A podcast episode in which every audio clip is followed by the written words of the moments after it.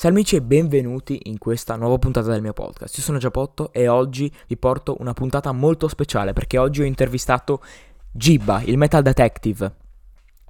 In molti sicuramente lo conosceranno, altri magari no, però è l'occasione giusta per cominciare a seguirlo. Gibba, secondo me, ha a suo modo rivoluzionato il mondo delle trasmissioni televisive e anche delle piattaforme di streaming in Italia, perché ha portato un argomento abbastanza di nicchia, cioè appunto quello del Metal Detective, sotto le luci dei riflettori, facendolo distribuire su una piattaforma grande come Discovery Plus e su un grande canale te- televisivo come D-Max. Ho avuto l'occasione di scambiare qualche parola con lui, di intervistarlo per il mio podcast, è stato veramente gentilissimo e lo ringrazio ancora dell'opportunità che mi ha dato. E ehm, è stata un'intervista abbastanza spontanea e l'ho lasciata così anche senza fare troppi tagli, perché a mio parere eh, così sembra più naturale. Gliela farò ascoltare, gli chiederò se va bene così, chiaramente, eh, però insomma se la state ascoltando significa che l'ha approvata. Tra le tante domande che ho fatto mi sono dimenticato di chiedere una cosa fondamentale, ovvero l'origine del nome Gibba. Ebbene, mi ha spiegato, mi ha illustrato come eh, Gibba sia un soprannome che gli è stato riservato fin dalla notte dei tempi, fin dalla sua infanzia, e eh, di conseguenza non sa bene spiegare chi sia stato o quale fosse la sua origine, ma solo che fosse appunto un soprannome molto antico. E... Ebbene, io vi lascio all'ascolto della puntata e noi ci sentiamo alla fine per i saluti. Ciao! Ciao Gibba, come stai? Ciao e ciao ragazza, io sto molto bene, tu come stai? Molto bene, grazie. Sono molto contento. Allora, partiamo dall'inizio. Se dovessi fare una piccola descrizione di te stesso, come la faresti? Eh, sono soltanto un ragazzo con un metal in mano e con tanti sogni. Ecco. molto bella, molto bella. Bene, dai. Allora, eh, quali sono le tue grandi passioni? Allora, le mie grandi passioni sono la storia, l'avventura, la montagna, la natura e la ricerca. Sì. Mm. E eh, come mai, come hai già menzionato nella tua presentazione, ti sei avvicinato al mondo dei metal detective? Ma eh, unendo le, le, le, cose che ti ho detto un attimo fa, quindi le mie passioni, che appunto sono la ricerca, la storia, la montagna, ho provato a fare un mix di tutto e vedere cosa ne sarebbe uscito quello che ne sarebbe uscito, che poi ne è uscito, è stata una grandissima passione e che ho deciso di coltivare negli anni. Quindi si comincia un po' per curiosità e poi si finisce invece per fare le cose in maniera seria e con molta molta passione. Quindi ecco, è un po' il mio percorso, mettiamola così. Va bene. Va bene. E come hai fatto a portare questa tua passione in televisione? Perché noi ti conosciamo principalmente per la tua fantastica serie. Ma guarda, a dire la verità è stato proprio il contrario, cioè nel senso che è stata la televisione a venire da me e, e me lo ricordo bene quel giorno perché ero in montagna e stavo appunto recuperando un, una serie di oggetti in un posto veramente veramente scomodo, tipo io appeso con una mano a un mugo vicino a uno strapiombo perché lì c'era un segnale, mi suona il telefono e dall'altra parte c'è un signore che si chiama Gottardo che poi col tempo è diventato il mio agente ed è il produttore di Metal Detective, quindi è così che la, la televisione mi ha, mi ha, scovato. Va bene. E... Insomma, come, come, funziona? Come potresti spiegare la registrazione di una puntata? Perché questo non l'ho scritto, però... Ah, va bene, eh, beh, beh, mi, piacciono, mi, piacciono, le cose che non si scrivono e improvvisate, ma funziona mh, mm, più o meno così. Si cerca una bella storia da raccontare, si sviluppa, quindi c'è un lavoro di equipe tra me, la produzione, la troupe e l'autore eh, cerchiamo storie mm, che coinvolgano mm, luoghi e persone, eh, come si può dire, eh, in, in, posti non troppo semplici da raggiungere, mettiamolo così, dalla serie che più le cose sono difficili, meglio viene la puntata. E poi, e poi, si va, eh, si cercano esperti locali, questi esperti locali ci aiutano nel, nel, capire come raccontare meglio la storia e poi ragazzi, videocamera in spalle, microfono, ciak si gira e si va a raccontare storie. E qual è tra queste puntate che sono già uscite o magari anche puntate future, chi lo sa, che ti è piaciuta di più? Che ti è piaciuto di più fare o che ti piace di più rivedere per come è uscito il prodotto finito? Guarda, eh, io sono particolarmente, non sono di parte, giuro, eh. Giacomo, giuro, non sono di parte, ma la puntata che mi è piaciuta di più in assoluto è stata quella dei Mascabroni, quindi il, il racconto della storia di questi alpini che eh, preparano per un anno un'azione al passo della, della, sentinella sul fronte dolomitico e che riescono poi a concludere l'operazione. Io ho raccontato la loro, la loro epopea, la loro storia, sono salito fino sulla cima eh, di quella montagna, ho visto dove hanno dormito, ho visto come hanno fatto costruire i camminamenti e le vie per salire, sono sceso dallo stesso canalone con cui i mascabroni sono arrivati al passo della sentinella per conquistarlo, ho avuto l'onore e il privilegio di scenderlo con gli alpini del settimo reggimento di Belluno che sono i nipoti eh, veri di questi mascabroni e eh, rifare questa conquista del passo della sentinella. E ti dico e vi dico che per tanti giorni dopo sono rimaste in me ancora eh, vive le emozioni di quei, di quei momenti. Quindi sì, quella tra le 30 puntate che ho girato è stata la puntata secondo me più emozionante. E sicuramente registrare le puntate ti porta a viaggiare molto, ma anche hai raccontato come non sia solamente per, per registrare le puntate, ma anche perché sei molto appassionato. Ad esempio, su Instagram hai documentato anche un tuo viaggio in Africa. E qual è il viaggio che ti è rimasto più impresso?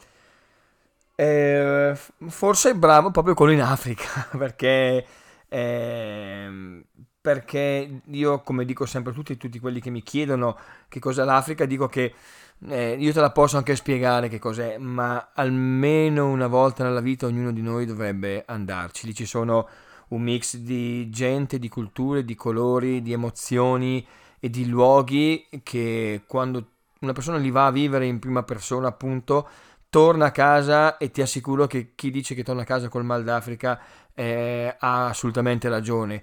Torni emotivamente scombussolato, sia in maniera positiva che magari in maniera meno positiva, però l'Africa è una cosa che quando ci vai e torni ci, ti lascia il segno. Quindi, ragazzi, almeno una volta nella vita andate a farvi un giro in Africa. E per caso questo eh, andare lontano dalla tua famiglia per molto tempo per registrare puntate, per fare viaggi, ti pesa?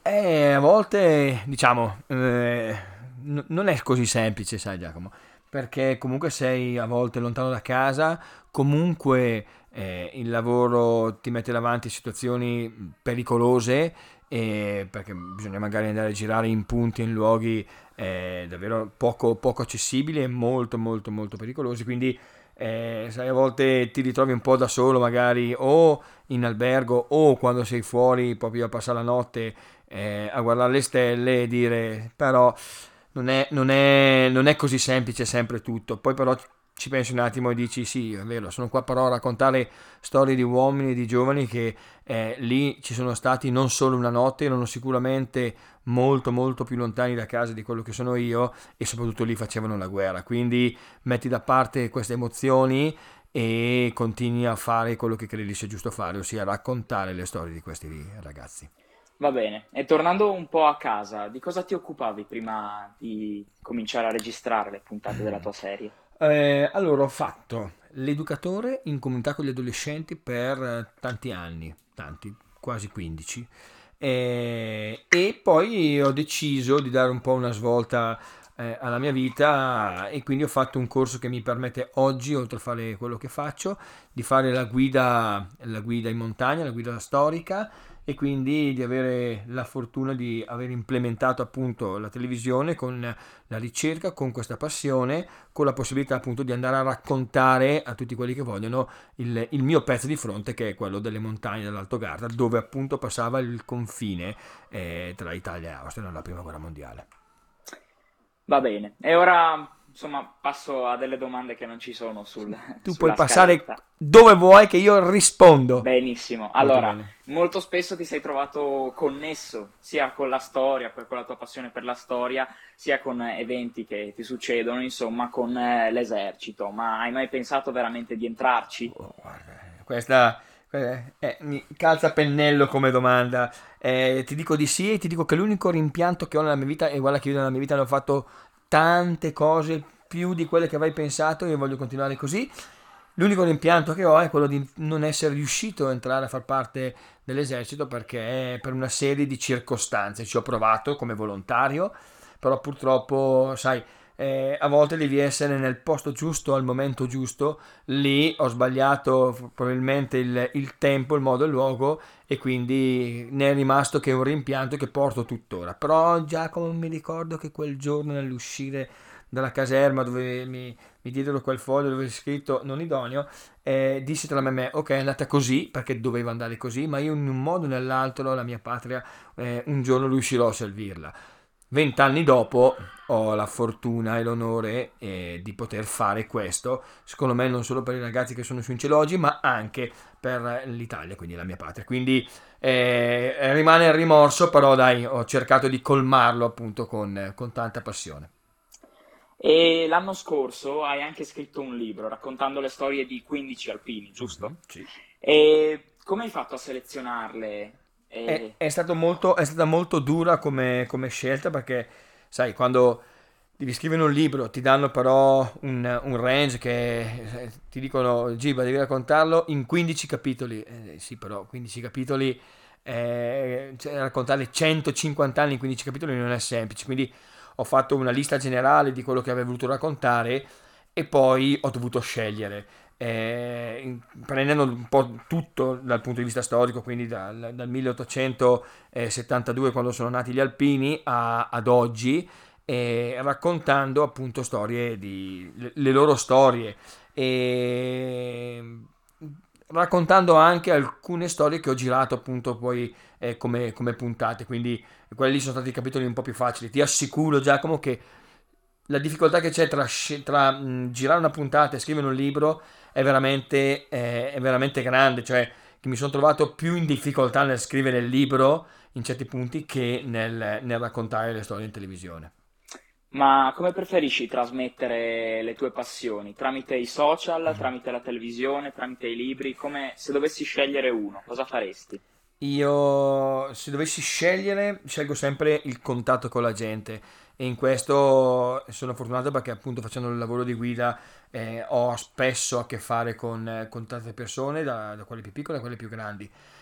I social secondo me sono un ottimo strumento se usato eh, in maniera intelligente per divulgare, trasmettere e arrivare davvero eh, a scrivere un messaggio qui in Italia e a farlo leggere magari dall'altra parte del mondo, facendo emozionare qualcuno dall'altra parte del mondo. Quindi questi sono veramente, veramente una grande potenza, ripeto, se e solo se utilizza, utilizzati in maniera intelligente.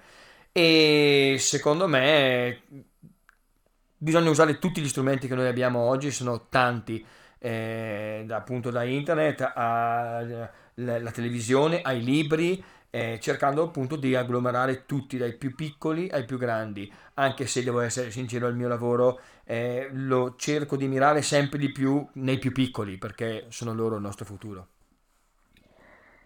E oltre a quello di entrare nei militari, nell'esercito, uh-huh. per caso hai un altro sogno nel cassetto che vorresti es- esaudire prima della fine della tua vita? Sì, eh, io ho un sogno da recuperante eh, ed è quello un giorno di recuperare uno dei tanti alpini che sono ancora dispersi sul, sul fronte della prima guerra mondiale.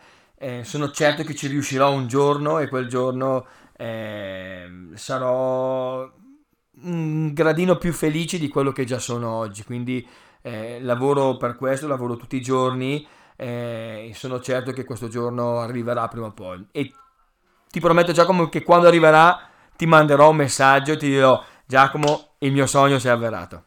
Molto bene, grazie. E tra tutte le montagne che hai scalato e tutti i posti dove sei andato, c'è un'escursione che rimane la tua preferita, che rifaresti altre mille volte? eh, sì, io ho, ho un, non è un problema, è, è, una cosa che ho dentro che quando qualcuno mi parla di Dolomiti io vacillo sempre un attimo di quelle Dolomiti, sono bellissime le Dolomiti, non vedo l'ora di tornare nelle Dolomiti e quindi eh, sì, quando io eh, torno ogni volta sul fronte dolomitico, insomma, là ci ho lasciato un pezzo di cuore e, e, con la scusa di andare a cercarlo cerco di andarci più volte possibili, appunto per tornare su quella linea di fronte di cui io sono veramente innamorato.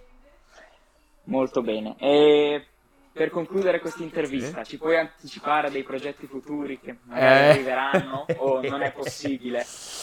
Eh, Giacomo, Eh, purtroppo non posso, non posso divulgare informazioni a microfono acceso, però magari alla fine di, questo, di questa puntata se vuoi ci prendiamo qualcosa da bere, ci sediamo internos, dai, ti posso svelare qualcosa però pubblicamente o non, non posso. Ma sarà qualcosa di fantastico. Eh, questo senza, senza ombra di dubbio, basta guardare la faccia del mio produttore.